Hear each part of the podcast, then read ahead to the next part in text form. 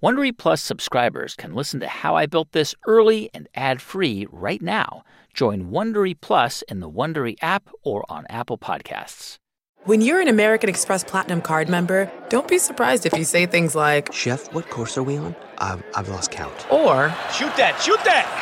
and even, Checkout's not until 4, so. because the American Express Platinum card offers access to exclusive reservations at renowned restaurants, elevated experiences at live events, and 4 p.m. late checkout at fine hotels and resorts booked through Amex Travel. That's the powerful backing of American Express. See how to elevate your experiences at americanexpress.com slash with Amex. Terms apply. Today's business travelers are finding that fitting in a little leisure time keeps them recharged and excited on work trips.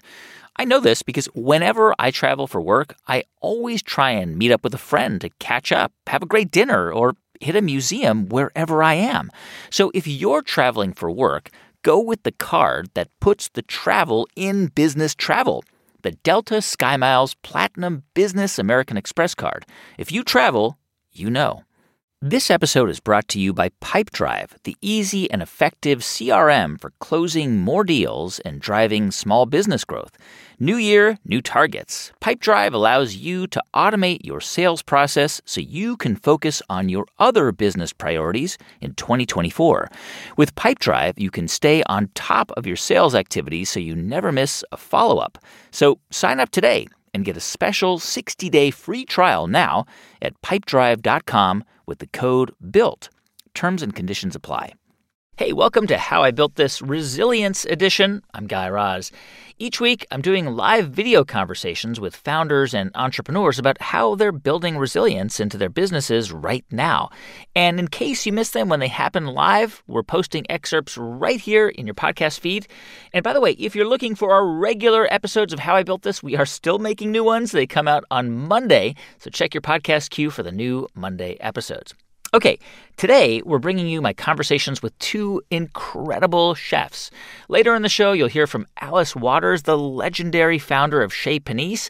But first, you'll hear from her protege, Samin Nosrat. You may know Samin from her cookbook, Salt, Fat, Acid, Heat, which is also the name of her Netflix series. Now, normally, Samin practically lives on airplanes, but these days, not so much, of course. Samin's been at home in Oakland, California carefully swapping ingredients with her neighbors and trying to make the most of her pantry. I spoke to Samin about the steep rise in home cooking right now, and I even got to ask her some questions from our live audience, like, what do you do with a head of cabbage and a ton of salmon?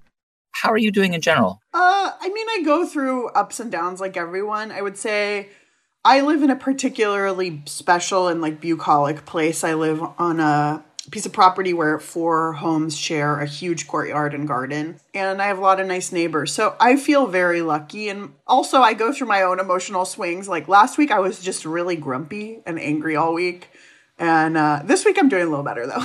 Yeah. I think everyone really thinks i'm like or people like me are home just like creating genius culinary genius all the time but the truth is i mean I also am affected by the, you know, the scarcity and how hard it is to shop for stuff. And also, cooking is work. I mean, it's my actual job, but I think all of us more than ever are realizing how much it goes into feeding ourselves. Even for me, I think I drink I'm going through so much coffee at home. I only drink one coffee one cup of coffee a day, but still the I it's dawning on me all of the sort of times that I just go and grab a sandwich or a cup of coffee somewhere else. Now all of that's coming out of my own kitchen. So I get tired too. You know, I eat a lot of toast for dinner. uh, it's not always like the fantasy, like what I think everybody thinks is happening, but also there is some joy in the kitchen. Yeah, totally. The the other day I was I was like really wanted a, a, a chicken sandwich. There's an amazing chicken place in Oakland that you know, Bake Sale Betty's, and I wanted one of those sandwiches, and I had breadcrumbs, and I bought at Trader Joe's like a year ago, and I found and I was like, wait, I'm gonna make a fried chicken sandwich with this, and it was great. It was good. Well, I think that's the thing is in a way I'm like, "Oh, I kind of wrote the guide for this time because the whole point of salt fat acid heat is to teach you how to think outside the bounds of a recipe." And I think what recipes do, and they are necessary, is they, but they make people feel like if they don't have this ingredient, this tool, this specific thing, that they can't make it. And right now it's like the time of substitutions and it's the time of improvisation my whole theory as a cook, my whole philosophy, my whole thing with cooking is think about what role those ingredients and tools are playing and then figure out what else you can use so you don't have to run to the store. How are you getting ingredients? I mean, a lot of people are, you know, talking about having a hard time getting butter or flour, eggs. Um, you know, wait. A lot of people don't want to wait in line forever at grocery stores. Um, are do you have any like hacks to just get stuff? I wish I did. I, I've definitely been waiting in my fair share of lines. Um, I mean, and I know that this is tricky, but on my street, we share a lot of resources. I know this is definitely not what everyone has, but across the street, for example, somebody has chickens, and then we have many fruit trees. So we're just constantly sharing stuff and also cooked food. I live by myself, but when I make a big pot of soup or a big pot of beans or you know, big lasagna, I'm constantly sharing that. And at first, I think there were a lot of questions about if sharing food was safe. But it seems, you know, on the research, based on the research that I've read, this really is not transmitted through food. It's, you have to be careful about the container you're using and people wiping off the container once it comes into the house. But like yesterday, somebody texted me and said, Do you have any cardamom? And I said, Yeah, come over. so there's a lot more sharing. Yeah, I did that with a friend. She left eggs in front of her house, and I left a half of a roasted leg of lamb that I made. Oh, I love that. Yeah. yeah, it's great. Um, we're getting tons of questions. Um, this is from um, Patricia Morel Echt. She asks, like, how has your personal cooking changed in, in recent weeks? And like, for example, are you having to change ingredients that you're used to just having? Well, I have always been a champion of the pantry. And so I had a pretty rich pantry, like pretty well stocked pantry before. So I don't actually feel like I have changed a ton. I'm not, I, I will say, like, I don't have the plentitude of fresh vegetables that I always have. And so there's a lot more like broccoli, cauliflower, cabbage, and the kind of stuff that can last a long time that I sort of work through over the course of the week. But the other thing I will say that's been very strange in my life, one of the ways I've been affected is I have historically been known for my huge appetite. and the way that the, the coronavirus has like probably emotionally and physically affected me is I don't feel like eating that much right now. As much as I cook, I sort of just give stuff away most of the time, but I'm not like drawn to eating. So I'm trying to wrap my mind around how I can share substitution information with other people. I've been working on a recipe for cake where you can use whatever you have, you know, but it's hard. Like, it's hard. okay. Here's a question from Marinolin Jacob Oviat. What advice do you have for people who want to bake bread but can't find flour or yeast anywhere? Change your desires. I don't know what to tell you about if you can't find flour. I mean, if you're specifically referring to all purpose flour or bread flour that you can't find, but say you're able to find whole wheat flour, there are recipes for 100% whole wheat bread online. In terms of yeast, I think a lot of people have yeast that um, are who are hoarding, so look for somebody to borrow from. but you can also, you know, it seems daunting, and I myself never wanted to do it but I have like I have over there now my sourdough starter that I feed every day. It took me 10 days to get it to come to life and now I'm able to make really beautiful bread. So if you want to commit to the time commitment, that's a way to sort of um, do it without yeast. But then the tricky thing is you have to feed starter flour, so it's complicated.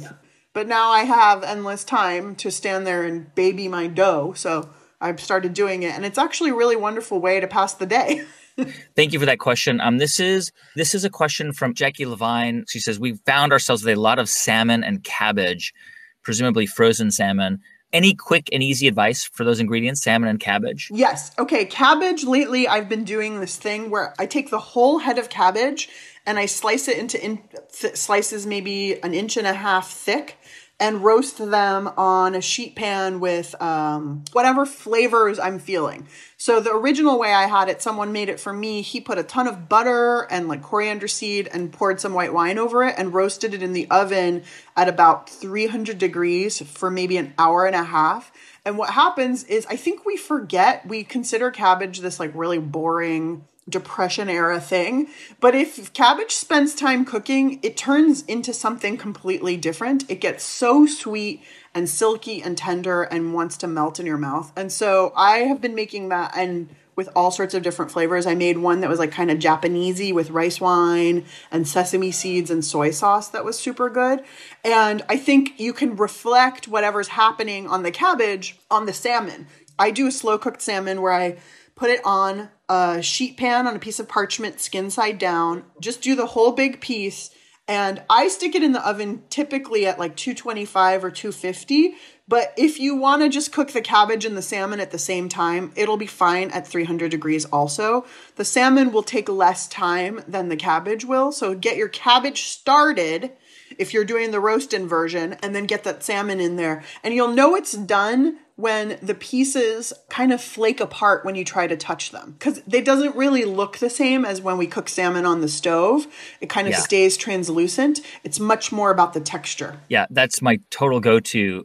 Um, I love this question. It's from Lucas Matias. Um, when this crisis is over, what dish are you going to order at a restaurant that you miss? oh man my favorite restaurant is a korean restaurant nearby that um, makes hot tofu soup in a, like a stone bowl and they also have these like thin kimchi pancakes that are so crispy and delicious I haven't really been ordering any takeout, but what I miss is all of the kinds of foods that taste totally different than what I make for myself.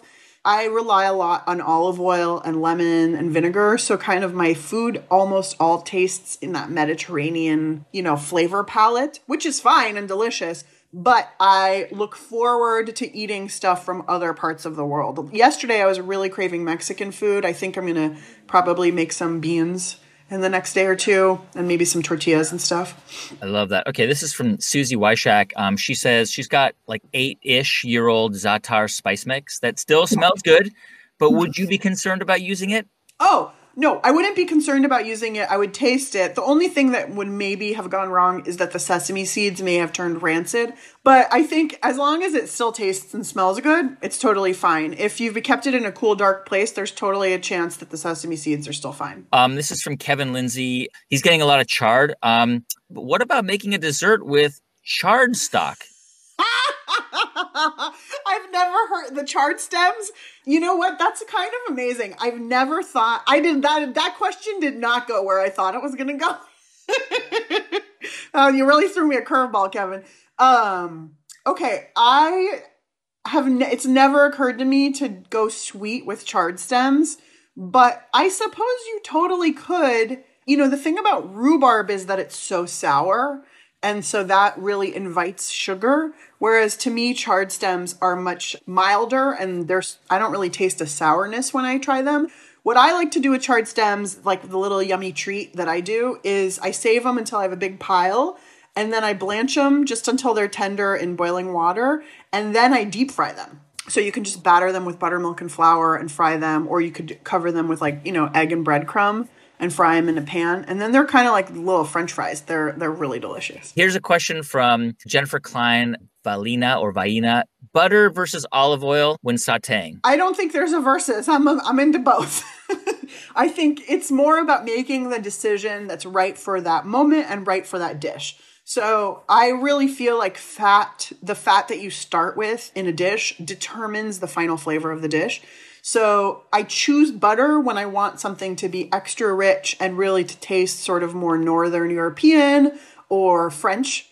And I choose olive oil when I want things to taste Italian, when I want things to taste like they come from the Mediterranean, you know, and then I extend that to even things like I when I'm making Indian food, I use ghee. When I make Korean food, I use neutral oil or sesame oil. So I really do suggest choosing the fat based on the flavor that you're after. This is from uh, Usha Shanmugam. Do you think that for you personally, um, this moment is going to change the way you cook? I mean, there is definitely is something to like. There's like a connection that I think millions of people are are kind of making with their with their homes, right? Like we are in our homes, we have to cook. A lot of people are baking bread. Um, I mean, in some ways, like the stuff you write about is to kind of encourage people to make their own food. Totally. I actually think one of the greatest things that will come out of this is I think a lot more people will have confidence in the kitchen and feel like they can take care of themselves and they can because now sort of overnight we were all forced to. So people are practicing which the only thing that makes you a better cook is practice. It's not you know fancy tools or like going to some culinary school. It's just practicing.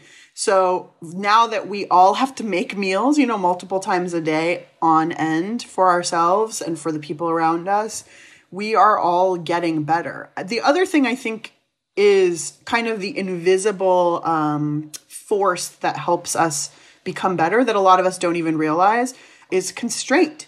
Total freedom is often overwhelming. You know, when you can have any ingredient, when you can do anything, when you could make any recipe, you don't know where to start. You don't have like a path. But when we are constrained by our space or our ingredients or our time or, you know, what our kids are going to eat or if they're going to lose their minds, like all of those things help us decide what to make and sort of make better choices within our confinement. And so I actually think if people can become more comfortable at identifying the constraints and working within them, that that also will help later when you go to the farmer's market and you're faced with total abundance. Samin Nosrat, author of Salt, Fat, Acid, Heat, thank you so much for being with us. It's just been such a joy having you. Thank you so much for having me. This has been so fun. That's an excerpt from my conversation with Samin Nosrat, the author of Salt, Fat, Acid, Heat. To see our full interview, you can go to facebook.com slash how I built this or to NPR's YouTube page. When we come back in just a moment, we're going to hear from Alice Waters and her daughter Fanny Singer about the future of Chez Panisse and how to grow a victory garden wherever you live. Stay with us. I'm Guy Raz, and you're listening to How I Built This from NPR. As a business to business marketer, your needs are unique. B2B buying cycles are long, and your customers face incredibly complex decisions. Isn't it time you had a marketing platform built specifically for you? LinkedIn Ads empowers marketers with solutions for you and your customers. LinkedIn Ads allow you to build the right relationships, drive results, and reach your customers in a respectful environment. You'll be able to drive results with targeting and measurement tools built specifically for B2B. In technology, LinkedIn generated two to five times higher return on ad spend than other social media platforms. I've talked to hundreds of founders and business leaders every day on this show, and I've learned that LinkedIn has been vital to the growth of their companies. It helps them build relationships with customers and get direct access to thousands of decision makers. Make B2B marketing everything it can be and get a $100 credit on your next campaign. Go to linkedin.com slash built this to claim your credit. That's linkedin.com slash built this. Terms and conditions apply. Hey, so if you're a business owner or hiring manager struggling to attract and retain top talent, it's no secret that finding the right employees and keeping them engaged can be an uphill battle. Fortunately, there's Insperity, a leading HR provider. They'll help you improve hiring and compensation practices, and your people will get the training tools they need to thrive. Download their free ebook at insperity.com for tips to build your dream team. Don't let a lack of talent hinder your goals. Spend less time worrying about recruitment and retention and more time growing your business. See how Insperity provides HR that makes a difference at insperity.com. Picture that thing you've always wanted to learn. Now, picture learning it from the person who's literally the best at it in the world. That's what you get with Masterclass. This year, learn from the best to become your best with Masterclass. Don't just talk about improving, Masterclass helps you actually do it. There are over 200 classes to pick from, like Anna Wintour's Masterclass on creativity and leadership, that's helped lots of people learn new ways to nurture talent and make bold decisions, two things that are essential for any leader or entrepreneur. Plus, Every new membership comes with a 30 day money back guarantee, so there's no risk. And right now, our listeners will get an additional 15% off an annual membership at masterclass.com slash built. Get 15% off right now at masterclass.com slash built. Masterclass.com slash built. Hey, welcome back to How I Built This Resilience Edition. So, we just heard from Samin Nosrat, who actually started her culinary career at Chez Panisse in Berkeley. And her mentor was none other than Alice Waters. Alice and her daughter Fanny Singer joined me to talk about how Chez Panisse is doing during the crisis and how we can keep local farmers in business by buying straight from the source. Fanny, I know that you are kind of sheltering in place with your mom right now in Berkeley. First of all, how are you guys doing? How are you holding up? It's it's a sort of strange, very surreal moment. I live in San Francisco and I do still have an apartment there, but you know, it's a one bedroom apartment and my partner and I are there together and we both were working at home and there's no outdoor space and being in Berkeley was not just to be with my mom who I obviously was concerned about too just because I wanted to yeah. be able to be a sort of insane person about disinfecting mail and you know like all the things i'm a little bit more germ centric than my mother so these things were these uh, were concerns of mine but also i mean to be in berkeley in a place that has a really rich outdoor environment yeah. and to be able to walk through i mean there are 137 paths in the hills of berkeley and to just be able to walk for 10 miles is like the only thing i think kind of keeping me from total insanity yeah. Alice, tell us a little bit about what's going on with Chez Panisse right now. Obviously, you've been closed for five, maybe six weeks. What, what's going on with the staff right now? Well, we really paid the staff for their time off so that when it comes time to reopen, that they would be there and available. We had the good luck to get a kind of bridge loan from some wonderful friends of the restaurant that are helping us get to the point where money comes from the government to pay people. Some are on unemployment and some are being paid a portion of their salaries. But wow. it's really important to me that people are paid at this time. And if I yeah. have to ask my friends I have to ask my friends. Alice, one of the things I read about, which is super cool, um, is that uh, obviously you work with a lot of small farmers all over California. And a lot of these farmers, presumably, I mean, they, they supply restaurants. So, first of all, from your conversations with, with the farmers that you work with who supply your restaurant and other restaurants, I mean, what is their situation like? I mean, how long can they go like this without having restaurants to supply? It's very serious what's going on with our whole organic farm community because they really have only the farmers markets to bring food to and the number of people that are going to farmers markets is not what it usually is. So we're trying to figure out how to buy that food from the farmers. And we have a project in Stockton, California, uh, the mayor of Stockton is very enthusiastic about getting organic food into the public school system.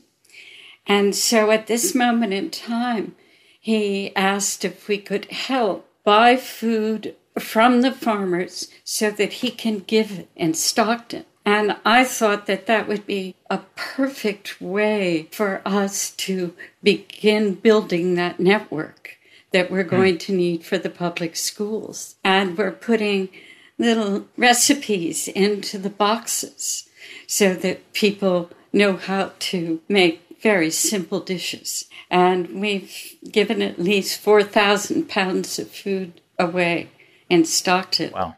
Alice, I, I mean, you've talked about this for years that when you were a little girl, your parents had a victory garden at home in New Jersey, and that you really are encouraging people to plant their own things. You actually inspired me so much. I've got some seedlings here. Can you see my seedlings?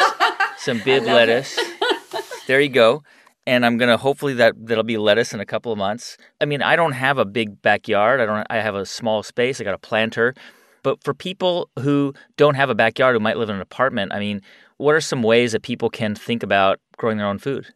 Well, I keep looking at uh, Ron Finley, and he started by planting food out in front of his house in that little parkway between the sidewalk and the street. And it caused a lot of controversy. And he actually was cited for violating some ordinance about it. And he went to court and he won his case and he actually has planted that whole strip of land. So sort of thinking about him, I did the same thing. I dug up that little plot right in front of my house. But I think you can plant like you have done in planter boxes on a balcony. I hope that the community gardens begin to surge revive? Surge. I mean i my mom planted the little section that's just in front of our house because even though we do have a garden in the back she wanted people to think about this victory garden moment and the potential for even the most throwaway pieces of land. It's now planted with a few different edible things and she's already gotten notes through our mailbox thanking her for taking this kind of action symbolically and encouraging people and you've just seen this proliferation of gardens now in people's sort of little forgotten front yards and people sowing seeds all around the neighborhood now in this way that's really incredible. I've just never seen anything like it before. You know, one of the things that you've talked about is the idea of buying local produce, supporting local farmers wherever you are in the country, around the world. And you know, one of the, the questions that, that we're getting on, um, from folks on Facebook too, this is from Belle uh, Zelazny also, which is what are ways that we can help small farmers? Are, are there ways, are there places where we can go buy things from them, especially farmers who are used to providing restaurants? I think if you are at a loss for who your farmers are, do the work of researching. Call the farm. See, are you having trouble? Are you imperiled? Is there a way that I can help you even facilitate a network of deliveries. Can I help you deliver? But also, it might be a question of just helping them figure out logistics or even knowing who they are, where their farms are. I mean, I have friends in LA. The lines were so long that they weren't able to get any food. So they just started figuring out who the farms were that they could drive out to so that they could still get great produce. And I mean, it's been a little bit more problem solving and resourceful, and also knowing that the farmers are maybe really good at growing vegetables but don't necessarily know how to work a whole distribution network. And if that's something that you have extra time for or facility with like make the effort because they do need us. Yeah i mean totally. And you guys have been talking a lot about this by producing these little videos in your kitchen. What are you guys cooking right now that is giving you just some comfort in this at this time? Well, I feel like coming home pasta, which we've rebranded as always home pasta. Coming home pasta was a recipe that we would make whenever we would come back from a long trip to kind of feel oriented back in our house. And it's totally a pandemic recipe. Garlic, chili, things that are preserved, little capers, maybe some parsley if you have it. And we've we've been eating coming home pasta at least once a week. It's a real it's a there's something very homey about it, but it's also something that feels very achievable right now. But I, you know, trying to make these recipes that also stretch things and that make use of one ingredient over a long period. It's both satisfying and necessary and also sort of comforting to know what your meals are going to look like over the course of a week. Yeah. Never before in, in living memory for most people is has have we spent such a concentrated amount of time at home with our families and um, like the two of you spending all this time together like when was the last time the two of you spent such a concentrated amount of time together i mean the relationship with our homes is is also changed because we're spending so much time here. Well, I mean, we've gone on some occasional longer trips, so it's not untrod territory, but this is definitely a more durational experience of it and it's also it's in our homes we're not somewhere else experiencing new stimulation we're very much in this place which is why you know i you know this book that i wrote which was about the more figurative relationship to home, instructs also in how to be comfortable in your actual home, how to feel like there's a change of atmosphere from one room to the next. If you burn a branch of dried rosemary and you reset the smell of a place, or my mom is always putting on a stock. I mean, she'll do that wherever we are, but like now there's this almost like ritual chicken stock once a week and the way that that sh- just marks time in your week too even to prepare things that you have a very sensory relationship to. It's like picking a rose or a flower or something outside that you can smell that will give you a, a, little bit of a shift of atmosphere which i think you know these are things that i talked about in this more like abstract way that are now like actual tools that we feel like we're yeah. using all the time. Yeah. Before we go alice in five years time from now when we talk about this period and I say to you, what was the thing that you took away from this period or that that allowed you to build more resilience into what you do? What do you want that to be? I don't want to take anything for granted. I want to really be in present time.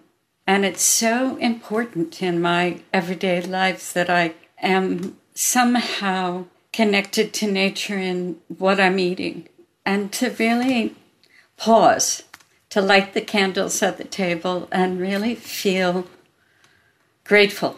I think that's um, something that I will always feel. I love it. Um, Alice, Fanny, thank you so much for joining us. It's been so great having you. Thank, Thank you. you. Thank you so Thank much. That's an excerpt from my conversation with Alice Waters, founder of Chez Panisse, and her daughter Fanny Singer, the author of Always Home. To see our full interview, you can go to facebook.com slash how I built this. And if you want to see all of our past live interviews, you can find them at youtube.com slash NPR. We're going to be putting these episodes into your podcast feed every week and hosting the conversations in real time at noon Eastern, 9 Pacific on Twitter, YouTube, and Facebook. They happen every Wednesday and Friday, sometimes five days a week. If you want to find out more about the How I Built This Resilience series or other virtual NPR events, you can go to nprpresents.org. This episode was produced by Candice Lim with help from John Isabella, Julia Carney, Neva Grant, and Jeff Rogers. Thanks for listening. Stay safe, and we'll see you right here next week. I'm Guy Raz, and you've been listening to How I Built This from NPR. The early 2000s was a breeding ground for bad reality competition series. From shows like Kid Nation, CBS's weird Lord of the Flies style social experiment that took 40 kids to live by themselves in a ghost town, to The Swan, a horrifying concept where women spent months undergoing a physical transformation and then were made to compete in a beauty pageant. Hi, I'm Misha Brown, and I'm the host of Wondery's podcast, The Big Flop. Each episode, comedians join me to chronicle one of the biggest pop culture fails of all time and try to answer the age old question who thought this was a good idea? Recently, on The Big Flop, we looked at the reality TV show The Swan. The problem this dream opportunity quickly became a viewing nightmare. They were isolated for weeks, berated, operated on, and then were ranked by a panel of judges. Follow the Big Flop on the Wondery app or wherever you get your podcasts. Yo, Trey. Yeah, Kevin, what's up, man? I was just thinking, what would have happened if Drew Brees didn't fail his physical with the Dolphins and ended up playing under Nick Saban in Miami? There's a good shot the Fins establish a dynasty. Tom Brady and Bill Belichick probably don't become goats, and Tuscaloosa doesn't become the center of the college football universe. That's a butterfly effect for real. Hey, I'm Trey Wingo. And I'm Kevin Frazier. We're teaming up on a new weekly sports podcast from Wondery, Alternate Routes. As former Sports Center anchors and current sports obsessives, we're consumed by all the what if questions that make being a sports fan so excruciatingly fun. If you're like us, then you also live and die on the fallout from every drop pass. Or play call. Intercepted at the goal line by Malcolm Butler. Sorry, Marshawn, still too soon. Each week on Alternate Routes, we'll take a flashpoint in sports, break down what actually happened, then explore every alternate scenario and the ripple effects it would have caused. Follow Alternate Routes on the Wondery app or wherever you get your podcasts. You can listen early and ad-free right now by joining Wondery Plus.